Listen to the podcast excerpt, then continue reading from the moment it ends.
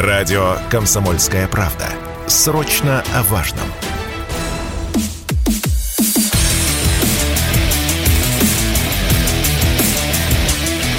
Программа с непримиримой позицией. Утренний Мардан. И снова здравствуйте, и снова в эфире радио «Комсомольская правда». Я Сергей Мордан. Трансляция началась на YouTube-канале «Мордан 2.0». Особо, особо, сегодня особо я рекомендую вам подписаться на телеграм-канал «Мордан». Все, что вы а, ждете, но не услышите в сегодняшней программе, а, вы сможете прочитать там. Кто понимает, тот поймет. Так, ну ладно, давайте едем пока по повесточке, по повесточке, по повесточке, по главному, по главному. Знаете, как я вам а, сформулирую главное? Ну, я же человек взрослый, ответственный, так же, как и вы.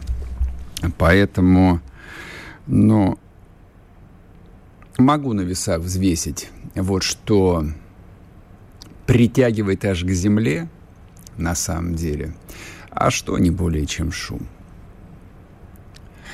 Притягивает к земле цифра, которую мы начали обсуждать вчера, но времени для этого особо не было, и э, сегодня, в общем, я могу вам честно сказать, что я так же, как и все вчера, был э, новостью, которую ждал, которую понимал, про которую полгода говорил, просто ошеломлен.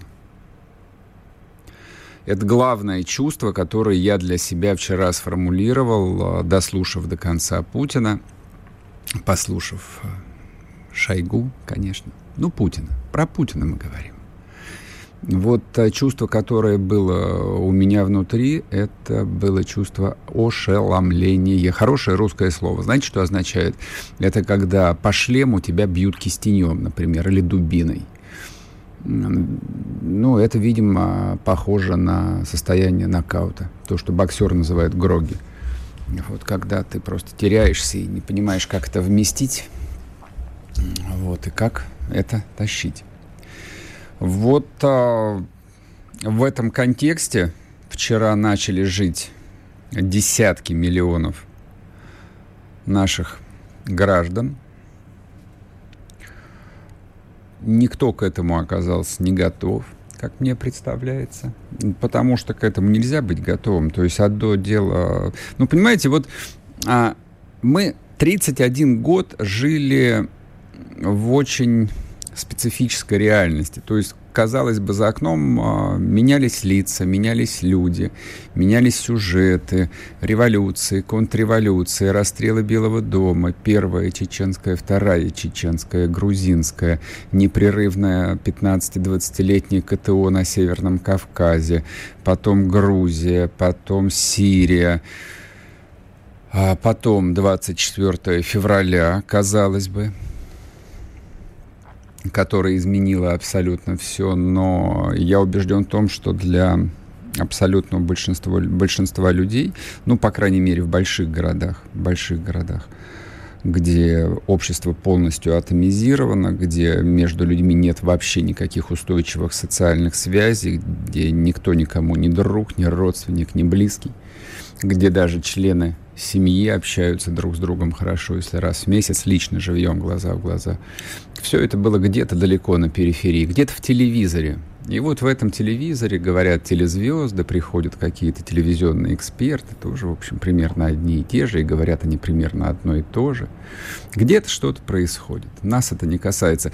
И вот это состояние, меня это не касается, в себе было поддерживать очень просто – я честно скажу, если бы я сейчас занимался бы, ну, каким-нибудь нормальным человеческим делом, ну, не знаю, там, строил дома или продавал сникерсы, или, да неважно что, даже не хочу придумать. Я бы с легкостью абстрагировался бы от всего происходящего, и дела никакого мне бы не было бы, скорее всего. Оно касается вдруг, оно вот откуда-то прилетает, да, и ты понимаешь, что, в общем, со всем этим жить. Вот вчера прилетело абсолютно всем. Я поэтому и хотел сегодня об этом поговорить. особенно после вчерашних кадров, организованных быстренько, ну, каких-то очень смешных э, митингов протеста. Ну, они, естественно, прошли в Питере, я видел, в Москве что-то было такое тоже нелепое. А, ну, некоторые там либеральные СМИ, которые переехали за границу, трагически большими буквами написали, что задержано аж там 1200 человек. Ну, это на 145-миллионную страну задержано 1200 человек. То есть эта цифра должна поразить. Но меня даже не вот эти видеокадры э, со странными, значит, мальчиками и девочками поразили. Этот истероидный тип в Москве, по крайней мере, мне очень хорошо знаком. Я его видел на протяжении многих лет. А, это такая чисто московская, как мне кажется, форма инфантилизма – которую совершенно целенаправленно власть э, культивировала в активном поколении, а молодые всегда активные. И, в общем, как бы это там системно, годами культивировалось вот это вот. Вот оставайтесь с детьми максимально долго. Э, как известно, в 40 лет жизнь только начинается. Вот э, в 80-м году это звучало как некий вызов – вот. А сейчас это звучит как банальность и является такой точкой сборки, является консенсусом. Вот эти вот мальчики девочки, которые начинают, вот ведут себя как мальчики девочки и в 17, и в 27, и в 37, а некоторые и в 47, эта порода никуда не делась. До вчерашнего дня она никуда не делась. А вчера на них навалилось ровно то же самое, что и на нас, на всех. Весь день в магазинах, на улицах, э, в ресторанах, э, не знаю, в дорогих ресторанах я не был, э, в самых рабочих кафешках был вчера. Разговаривали про одно и то же. Разговаривали про мобилизацию.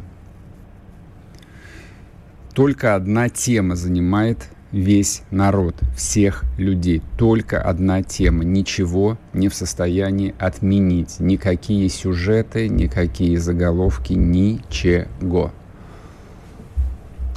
Я вчера принял участие и э, в телевизионном ток-шоу, где, в общем, выслушал внимательно людей, взрослых, серьезных и хоть немного отвечающих за свои слова. Я попробую пересказать то, что я услышал. Я вчера а, весь день непрерывно поражался степени ну, тоже, я сказал бы, такой невероятной инфантильности ряда народных депутатов Государственной Думы, людей давно уже посидевших, людей давно уже старых, но которые с энтузиазмом юнцов кидаются комментировать то, что они комментировать не должны, потому что не отвечают за свои слова – депутат Государственной Думы отвечает за принятие законов. Он мнение может иметь, но говорить о мобилизационных мероприятиях он точно не может. Но вот вчера ряд ответственных, видных деятелей Государственной Думы не затыкались весь день. Не затыкались реально весь день. И никто им за весь день не дал по башке, не позвонил и сказал, дорогой Иван Петрович, Василий Михайлович, а приглушите звук у себя в голове, просто помолчите, поезжайте на дачу. Отдохните. Может, вам смородину обрезать надо? Или чеснок посадить? Нет? Не, этого не происходило. Никто. И у меня к концу дня возникло такое странное ощущение, что не только а, простые добрые русские люди, в общем, а, несколько так вот в этом состоянии грогги боксерского пребывали весь день. Без руля и без витрил и без какого-то внятного комментария – но и э, отцы Отечества, те, кого называют членами власти, тоже, в общем, выглядели немножечко растерянными, немножечко потерянными. У меня было такое ощущение.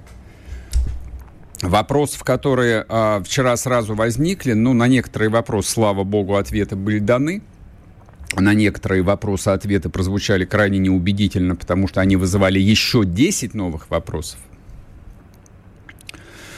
Ну, все, в общем, остается при своих.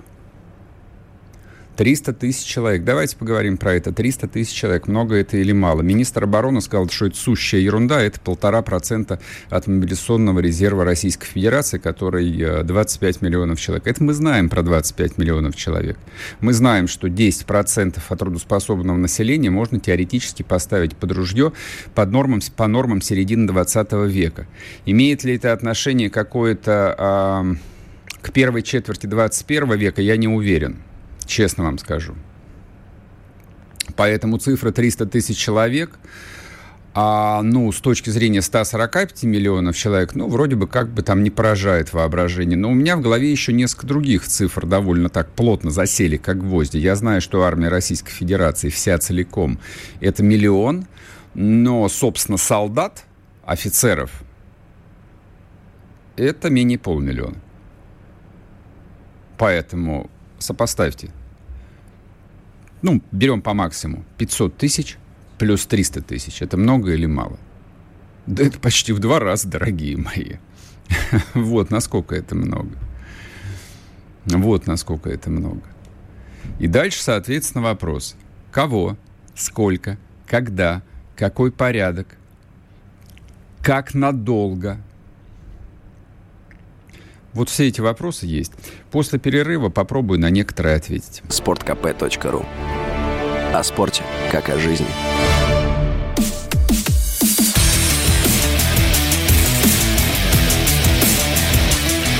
Программа с непримиримой позицией. Утренний Мардан. И снова здравствуйте, и снова в эфире радио «Комсомольская правда». Я Сергей Мордан, к нам присоединяется Родион Мирошник, чрезвычайный полномочный посол Луганской Народной Республики в Российской Федерации. Родион, доброе утро. Да, доброе утро, Сергей. Доброе а, утро слушайте, всем, кто слушает радио. Да, я вот второй день поздравляю всех людей, причастных а, к тому, что вчера началось, ну и в ближайшие дни должно как-то завершиться. А вот а, вас хотел спросить, вот сейчас вы человек при должности, посол, чрезвычайный полномочный, а ведь это... Что будете дальше делать?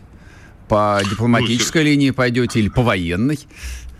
Сергей, знаете, э, посмотрим. Э, то есть, во-первых, мне нужно выполнить сейчас задачу, ради которой все это начиналось. Угу. То есть вы прекрасно знаете о том, что дипломатические отношения э, между Россией и нашими республиками, в общем-то, устанавливались. Главной целью была защита нашей территории. И сейчас защита нашей территории, победа в войне зависит от объединения, от возвращения наших республик под юрисдикцию Российской Федерации, потому что другого, другой возможности дать э, безопасность нашим людям мы не видим. Ее, скорее всего, просто не существует. Поэтому мы сейчас запускаем эту процедуру, которая приведет в конечном итоге нам к вхождению в состав Российской Федерации. А будет ли на посольском направлении создано представительство как э, субъекта Федерации? Э, найду ли я свое приложение в другом поле? Mm-hmm. Ну, слушайте, я думаю, что найду. Вот главное закончить, исполнить ту миссию достойно, которую, на которую я назначен был за это время. А, расскажите тогда, собственно, вот, а, знаете, что меня смущает, честно говоря? Ну, мы же люди взрослые, поэтому можем, а, по крайней мере, задать друг другу взрослые вопросы. Ну, подготовка любого референдума, тем более на территории воюющей, дело, ну, там, мягко говоря, очень непростое. И вот, как бы, условно говоря, решение принято. Я надеюсь, что, как бы, все же там проинформировали чуть раньше все, кто этим занимается. А вот технически-то можно подготовиться или нет? Вот, все ли у вас готово? Бюллетени, там, эти пункты для голосования. Э, ну, как бы, есть ли у людей э, там какие-то проблемы, сомнения в безопасности и так далее. Хохлы себя как ведут? Есть ли обстрелы, нет ли обстрелы? Вот, вот все вот это вот. Ну, во-первых, давайте, чтобы было понятно, мы, подго... по крайней мере, я говорю об ЛНР. Да, вот конечно, В начале конечно. июля мы освободили полностью всю территорию республики. И практически с этого времени мы начали подготовку к референдуму. Ни для кого не секрет, что наша главная цель – это интеграция в Российскую Федерацию. Других вариантов мы не видим и не рассматривали. Поэтому мы начали подготовку к проведению референдума, нарезали участки, создали комиссии, а, подобрали людей, они прошли соответствующее обучение, мы подготовили проекты законов, проекты постановлений, решений, а, всевозможных протоколов, которые, которые готовит э, Центральная избирательная комиссия. То есть все это было сделано. То есть у нас было больше, чем два месяца на подготовку этих э, вещей. То есть мы скрупулезно э, это, это готовили, возможно, без лишнего оглашения в паблике. То есть вот эта часть организационная, она была выполнена до этого, и мы ждали, собственно, назначения даты для того, чтобы запустить вот этот календарь, а, который отсчитывает дни до а, проведения референдума. Mm-hmm. Поэтому здесь э, сомнений как быть не должно. Главный ключевой вопрос, который был все время, это безопасность. Конечно, безопасность это главный, главный критерий, который нас сдерживал сдерживал нас, тем более сдерживал Донецкую Народную Республику. То есть это а, вот мы сейчас находимся в том состоянии, когда нам угрожает террористическое государство. Но а, вот на той чаше весов, которую мы получаем, получив не, а, знаете, там войну на чужой территории, а войну за свою землю. Mm-hmm. То есть я думаю, что для ребят, которые проливают кровь за, а, за освобождение Донбасса, да, вот это ощущение быть должно, оно должно быть закреплено, закреплено юридически. Поэтому если технологически все, значит, во-первых, есть часть территории, на которая, по нашему мнению, относительно безопасна. Угу. Там можно организовать в том нашем понятном классическом понимании проведения референдума. А там, где территории обстреливаются, там, где есть велика опасность э, обстрелов, нанесения ударов, а, там а, главная задача не, не собирать людей в большие группы.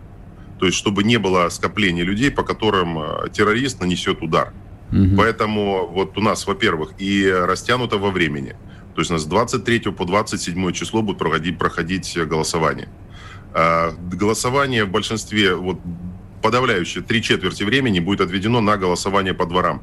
Mm-hmm. То есть, когда mm-hmm. вот небольшие группы людей с э, наблюдателями, вот они перемещаются и дают возможности людям проголосовать так, чтобы просто этого не было видно.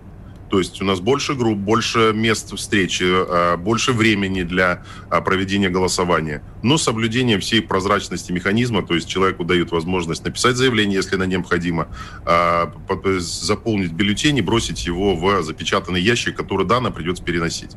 Угу. Вот на территориях, которые не подвергаются опасности, там проводится все в классическом виде. Главная оговорка, человек, живущий на этих территориях, может проголосовать на любом участке. Просто на любом. Если у него есть возможность э, уехать э, из своего города и проголосовать где-то дальше, милости просим, его примут на любом участке. Он э, легкая процедура оформления, он пишет заявление, подписывает свои обязательства, что он голосует единственный раз, и там есть ряд правил, вот, и все, получает бюллетень и голосует. Вот в этом нет никаких проблем. А, плюс мы организовали голосование за пределами наших э, республик, за пределами освобожденных территорий, более 180 участков будет открыто на территории Российской Федерации. Более 180. То есть это коснется подавляющего большинства субъектов Российской Федерации, особенно там, где э, большое скопление. То есть э, Ростовская, Воронежская, Белгородская, Краснодар, Краснодарский край, Крым, э, Подмосковье, Москва. Вот, э, вот здесь все будет более 180 участков, на которых сейчас формируются комиссии, назначаются руководители, обеспечиваются всем необходимым. То есть сейчас вот 24 часа в сутки работают э, комиссии для того, чтобы это запустить. Потому что за несколько дней это делать, на самом деле, даже просто организационно тяжело. Но мы, я думаю, мы это сделаем. Я думаю, что мы слишком, слишком много поставлено на кон для того, чтобы иметь возможность на ошибку. То сейчас вот этот механизм, он запущен, и он работает, скажем так, люди не могут поднять головы из-за того, что такое количество э, вот, необходимой работы нужно выполнить. Поэтому мы идем планово, четко по календарю, по степ-бай-степ э, для того, чтобы вовремя запуститься и создать людям возможности. Я должен сказать, что интерес очень высокий, очень высокий. У меня огромное количество людей, которые пишут э, мне в личку, пишут, э, ну, куда могут, где могут достучаться, где я могу проголосовать, как я могу поучаствовать, чем я могу помочь. Это ценно. Это ценно и очень важно. Я думаю, что сегодня мы сможем опубликовать там то ли по отдельным территориям, то ли, ну, вот как-то сейчас определим вариант. Мы опубликуем, где можно будет проголосовать на территории э, Российской Федерации и куда направятся, на самом деле, там сотни людей, которые действительно этого ждут и, и чувствуют свою причастность. Они хотят быть участниками этого исторического процесса. И мы должны это сделать, мы должны это провести. Родион, вот что для меня как бы особо интересно и важно, но вы, вы же много общаетесь э, вот с людьми, которые все 8 лет э, жили там, все это вот пронесли э, как бы на себе что, вот, что, что люди говорят, э, там, как вы это чувствуете? Что облег... мы, там, э, облегчение, там, или, ну, в общем, это случилось то, что и так ждали, там, ну, или что-то другое, третье. Сергей, знаете, мы живем в этом состоянии 8,5 лет. Восемь с половиной лет мы проходили через разные периоды. И восемь с половиной лет нам э, часто казалось, что сейчас вот-вот, вот еще маленький шажок, вот еще маленькое действие, и наша мечта осуществится, у нас все получится. То есть мы войдем в состав э, там, России, мы обеспечим, обеспечим безопасность, мы обеспечим себе Э, мы, мы, мы вернемся, воссоединимся с э, материнским государством. То есть нам, нам это казалось еще в мае 2014 года. Поэтому mm-hmm. вот общее настроение, я могу сказать, что у нас общее настроение, ну такое, знаете, сдержанного ожидания. Поэтому сейчас нет смысла ни праздновать, ни митинговать, ни ничего делать. То есть нам нужно выполнить свою работу, нам нужно а, получить, а, вот принять достойно руку помощи, которую мы сегодня понимаем, что мы примем, мы, что нам ее протягивают. То есть, когда вчера президент выступил и сказал, что мы э, достойным образом отреагируем на итог референдума, вот он, э, кружок замкнулся. То есть нет опасения, была... что все сорвется в последний момент, э, в общем, какие-нибудь политические целесообразности возникнут э, внезапно? Вдруг? Сергей, я понимаю ваш цинизм в этом смысле, но у нас ставки слишком высоки. То есть и мы, э, знаете, мы находимся в той ситуации, когда мы должны верить Э, гаранту, мы должны верить э, президенту, и мы это делаем. Угу. Сейчас мы, мы как раз мы выполняем свою часть работы, знаете, делая то, что должен, а будет что и будет. будет, что будет, да. Да, от нас зависит, как правильно провести референдум, обеспечить прозрачность процесса, чтобы он соответствовал э, вот этим демократическим стандартам. Угу. То есть я, а я скажу, что в какой-то формы общепринятой мировой нет. Есть требования требования, которые говорят, что это было свободное волеизъявление. Каждый человек mm-hmm. мог в нем mm-hmm. принять участие. Не было давления. А, и это было свое, то есть этот человек высказал ту мысль, mm-hmm. с которой он живет. То есть это его мысль, это не Да, да, да, я согласен. Не, я вообще вот. считаю, что территории Луганска и Донецка это территория подлинной народной демократии на территории бывшего Советского Союза. Вот, собственно, это мое мнение, да, я тоже так думаю. И мы будем смотреть уже на мнение тех стран, которые, э, ну, которые, которые могут относиться к нам с, вот, с полной открытостью. Угу. То есть будут они нас признавать, не будут они признавать этот процесс. Нам важно, чтобы они э, поняли, что это желание наших людей, и оно выполнено. И, а дальше, дальше тоже дипломатические и внешние там геополитические процессы, они, они могут иметь разные критерии. Но для нас важно всем остальным, нам не важно, нам, нам не важно, что будет говорить Берлин, Вашингтон, Лондон, то есть они уже все сказали. Mm-hmm. Они сказали, они поставили вооружение, они пришли нас убивать. То есть это они уже все сделали. Поэтому наш, их мнение нас не интересует, вот совсем не интересует. Очень логично. Но нас интересует, что будут говорить в Пекине, нас, нас интересует, что а, будут говорить в Дели, mm-hmm. что в других странах ШОС и БРИКС. То есть нам это очень важно. Родион, мы спасибо. собираемся с ними дружить, мы собираемся с ними торговать. Спасибо. Уходим да. на новости.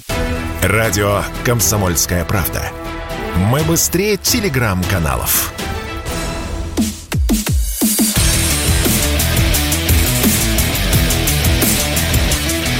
Программа с непримиримой позицией. Утренний Мардан. И снова здравствуйте, и снова в эфире радио «Комсомольская правда». Я Сергей Мардан. Идет трансляция на Ютубе, Ютуб-канал «Мардан 2.0». Я такого количества цепсошников а, даже не припомню, честно вам скажу. А, мои коллеги не успевают а, вычищать их. Я сразу обращаюсь к вам, дорогие мои хохлобратья. Не братья, точнее. Зря стараетесь, зря стараетесь. А, на меня это точно не подействует, а, на, так сказать, целевую аудиторию тем более. Вот. Тут люди очень взрослые.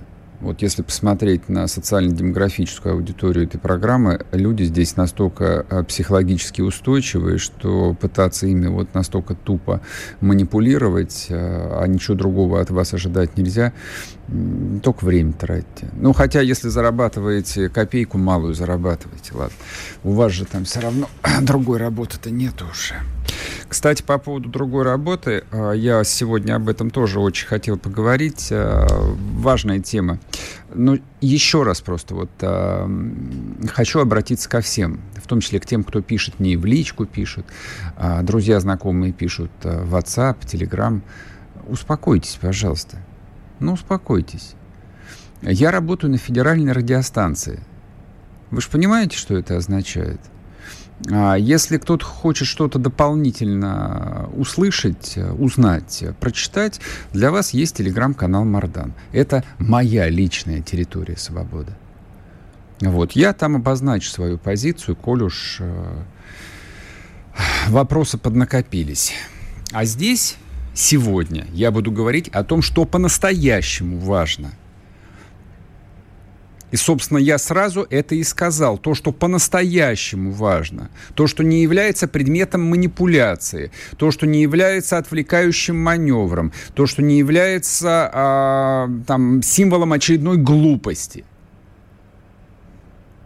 Но по-настоящему важно то, что прозвучало вчера в 9 часов утра и за вчерашний день за все 21 сентября 2022 года так и не было никем, вот довольно большим сообществом умных, честных, порядочных людей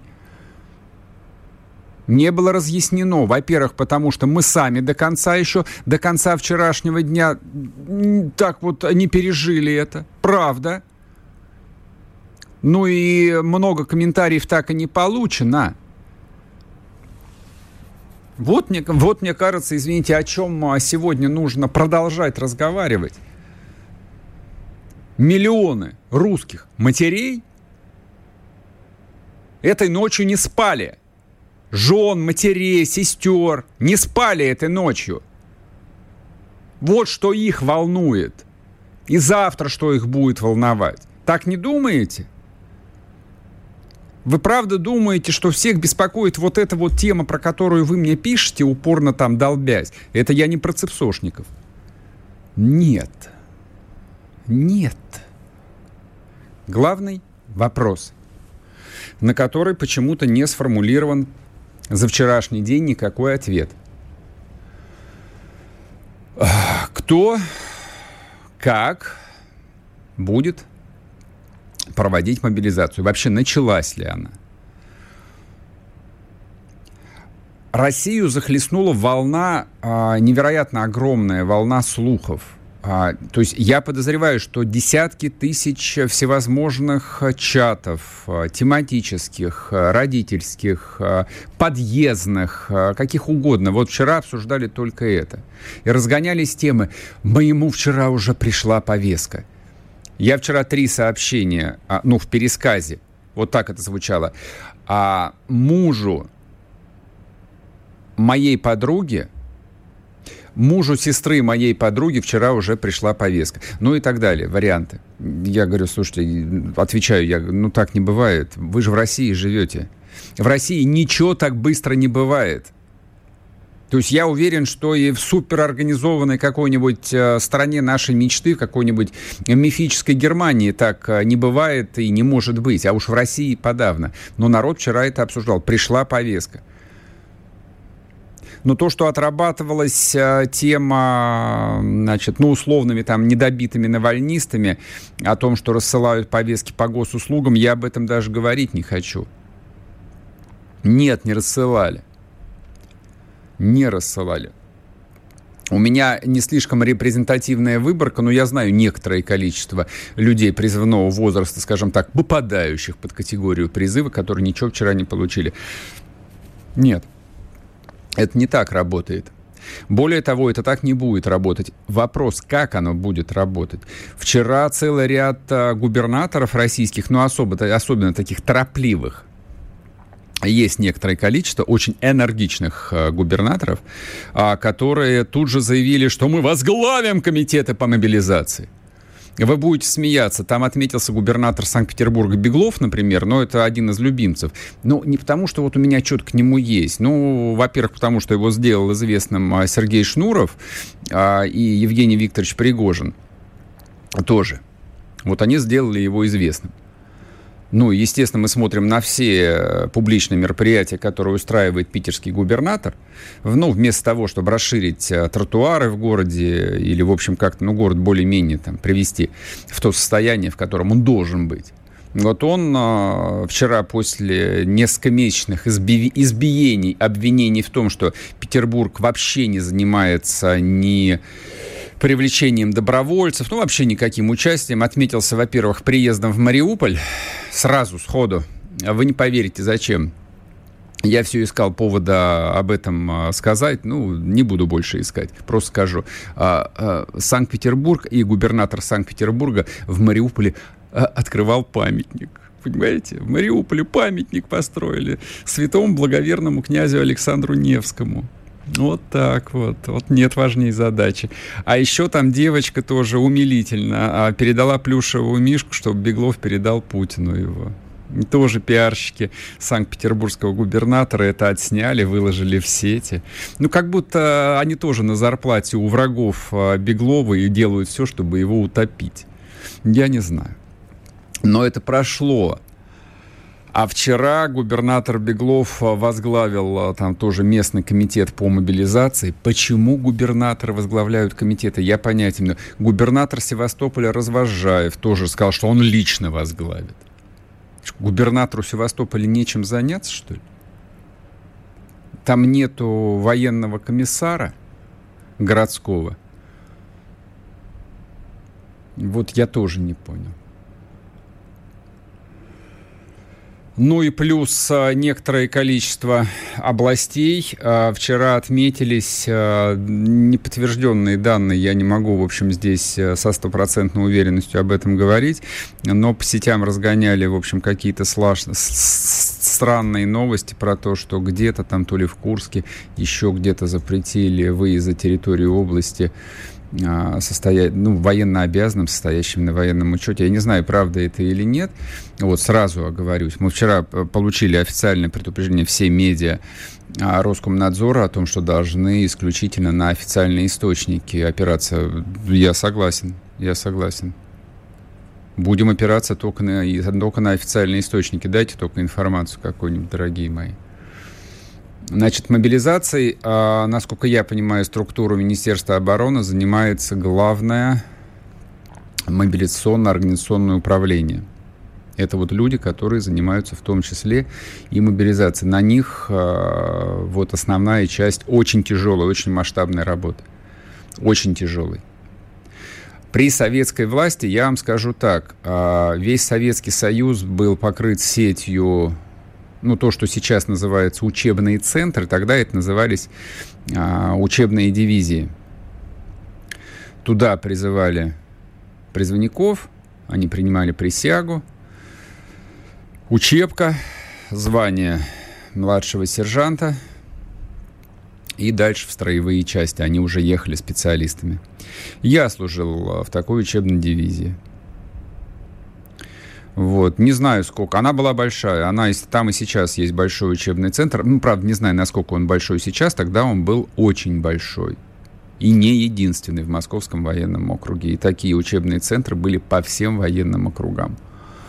Как это устроено сейчас, посмотрим. Опять-таки, я говорю, хотелось бы услышать какие-то комментарии. Нельзя бросать, нельзя оставлять людей в неведении современного человека, который живет в мире э, информации, просто в потоке. Его нельзя оставлять наедине с мыслями и с вопросами люди начинают психовать, люди в любом случае начинают искать э, ответы и находят их э, в самых неожиданных местах.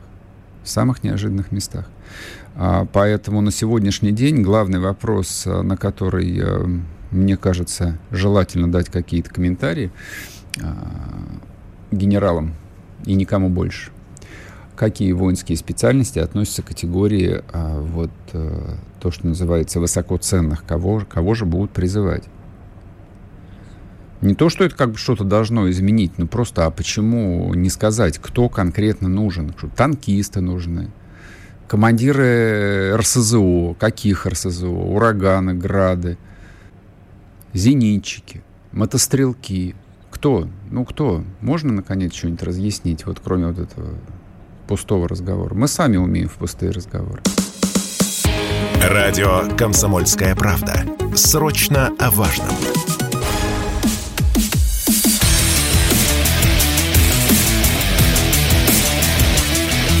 Программа с непримиримой позицией. Утренний Мардан. И снова здравствуйте, и снова в эфире радио «Комсомольская правда». Я Сергей Мардан. А всем, кто смотрит трансляцию на YouTube-канале Мардан 2.0, я шлю пламенный привет. Спасибо, что вы здесь. Соответственно, с вас лайк, с вас подписка. А, по всем остальным а, безответным вопросам я отдельно приглашаю вас в телеграм-канал Мардан. Вот, вы можете сегодня подписаться, прочитать все, что хотите услышать, а дальше, вот, если не нужно, можете отписаться. Я э, не буду сильно расстроен. Вот так вот. А, знаете, что я хочу вам так вот по-серьезному сказать? Является ли Россия идеальным государством, страной мечты? Нет. Никогда она не была идеальным государством, никогда она не была страной мечты.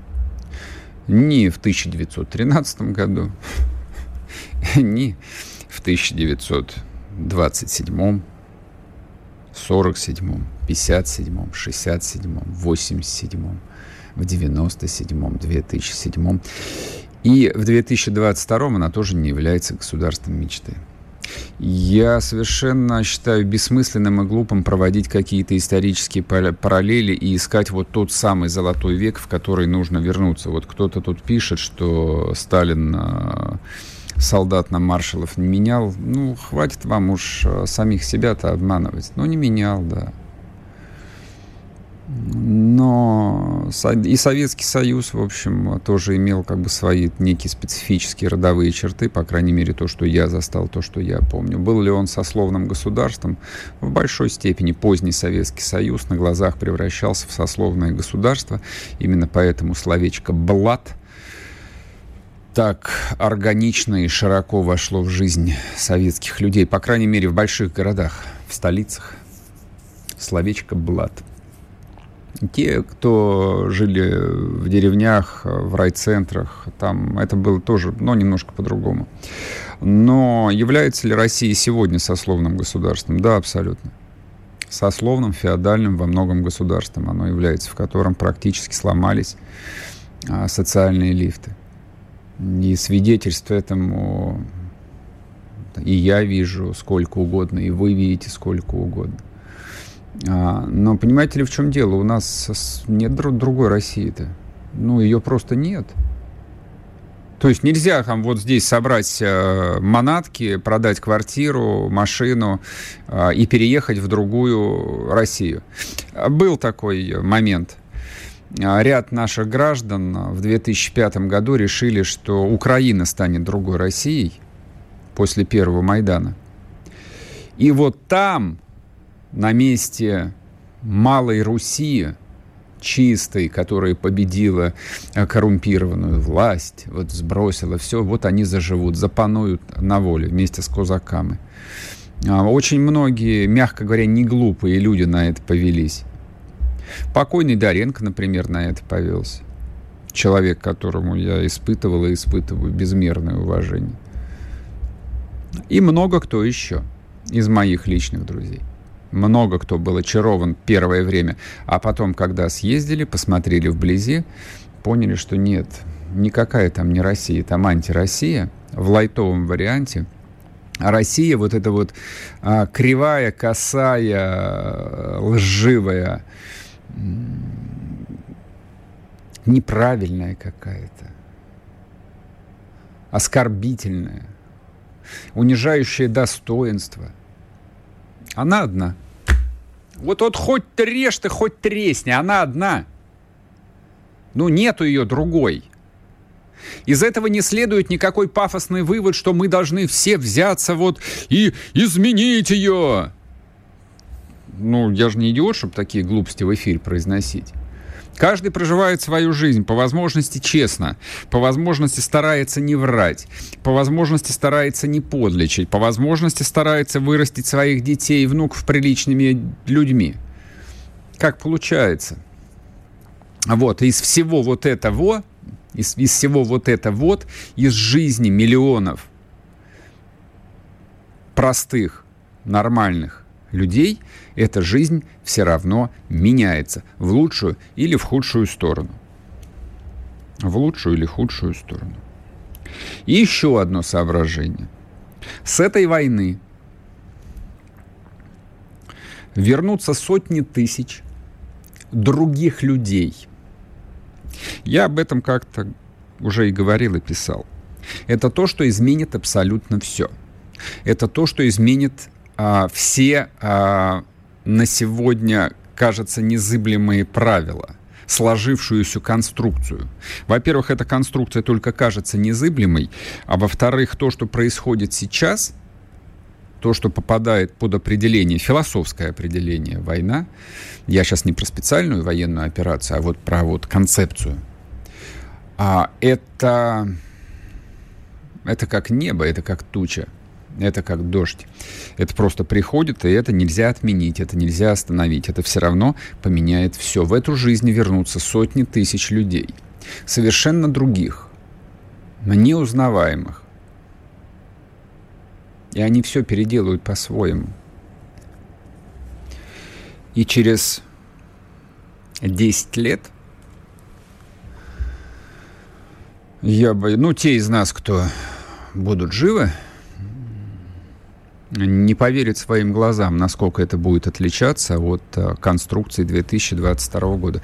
Я вам так скажу. А знаете, почему я об этом говорю? Сейчас э, наткнулся в одном телеграм-канале в перерыве на такой коротенький ролик. А, чуть позже его у себя в телеграм-канале выложу. А, буквально там меньше минуты. Пригожин прилетает э, ну, на какой-то учебный центр Вагнеров – и проводит рабочие совещания. Но я даже не про самого Евгения Викторовича Пригожина, честь ему и хвала, а про людей, которые на этом совещании сидят. Меня просто... Э, ну, я обомлел, там сидели на первом плане, вот справа за столом, два фактически пацана, то есть которым 30 лет нету, молодые совсем. Они сидят на совещании с самим Пригожиным, с которым они обсуждают планирование военных операций. И это так, знаете, диссонирует вот с другой картинкой, с другим роликом, который я до этого посмотрел а, на каком-то федеральном канале, ну, вот где сидят люди там, значит, с большими звездами, и что-то тоже перетирают. Вот это меня шокировало. Вот эти вот пацаны, ну, в нашем представлении сильно взрослых людей, они для нас там, ровесники или чуть старше наших детей – вот эти вот пацаны вернутся, да, и через 10 лет все это будет неузнаваемо. И те умники, те политтехнологи, те полит, политические администраторы, которые вот э, думают, что процессом можно управлять, что есть э, электорат в лучшем случае, есть э, лидеры общественного мнения и все остальные – некие единицы или юниты, они в этом сильно ошибаются, принципиально ошибаются. То есть это, это просто очень плохое знание истории. Принципиально плохое знание истории. Не в, русской истории, в мировой истории, в принципе. Нигде в человеческих обществах, сложных тем более обществах, а, оно так не работает. То есть тебе кажется, что тело вот социальная система настолько упростилась, что им стало вдруг в моменте так легко управлять, я приведу следующий пример. А, Российская империя, именно как политическая система, как управленческая система, а, начала осознавать опасность э, вот э, от своей простоты примерно где-то в первой трети XIX века. Об этом много есть э, писем, об этом есть э, много мемуаров. И государи-императоры понимали, что нужно очень быстро менять бюрократию. Поэтому и реформы и Александра II были. Так, ну, неважно, я не хочу сейчас заниматься ист- длинными историческими экскурсами. Вот. И постоянно пыталась усложнить конструкцию. Не успела. В семнадцатом году сломалась простая конструкция, которая кажется стройной, такой гармоничной, вот без излишеств, а она ригидна, она слишком жесткая. Но это как образ а, про американскую политическую систему, не мной придуманная, описанная в множестве умных книг о том, что вот как бы если Россия это такая табуретка, на четырех ногах условно, то Америка это табуретка, у которой 100 ног. Ты можешь выбить там 20 ног, 30 ног, а она будет стоять. Вот про что я говорю. Вот про что я говорю. А по поводу обмена, про который вы спрашиваете, про который вы спрашиваете, спрашиваете, спрашиваете. Ну, давайте я вам скажу по поводу обмена вот что. Каждый из нас, кто вчера стал жить с мыслью про 300 тысяч мобилизованных, должен знать, что в случае чего этих пацанов вернут. Этих пацанов вернут. Вот главный критерий. Вот почему. Главное то, что они вернулись. А про остальное мы обязательно поговорим. Радио «Комсомольская правда». Мы быстрее телеграм-каналов.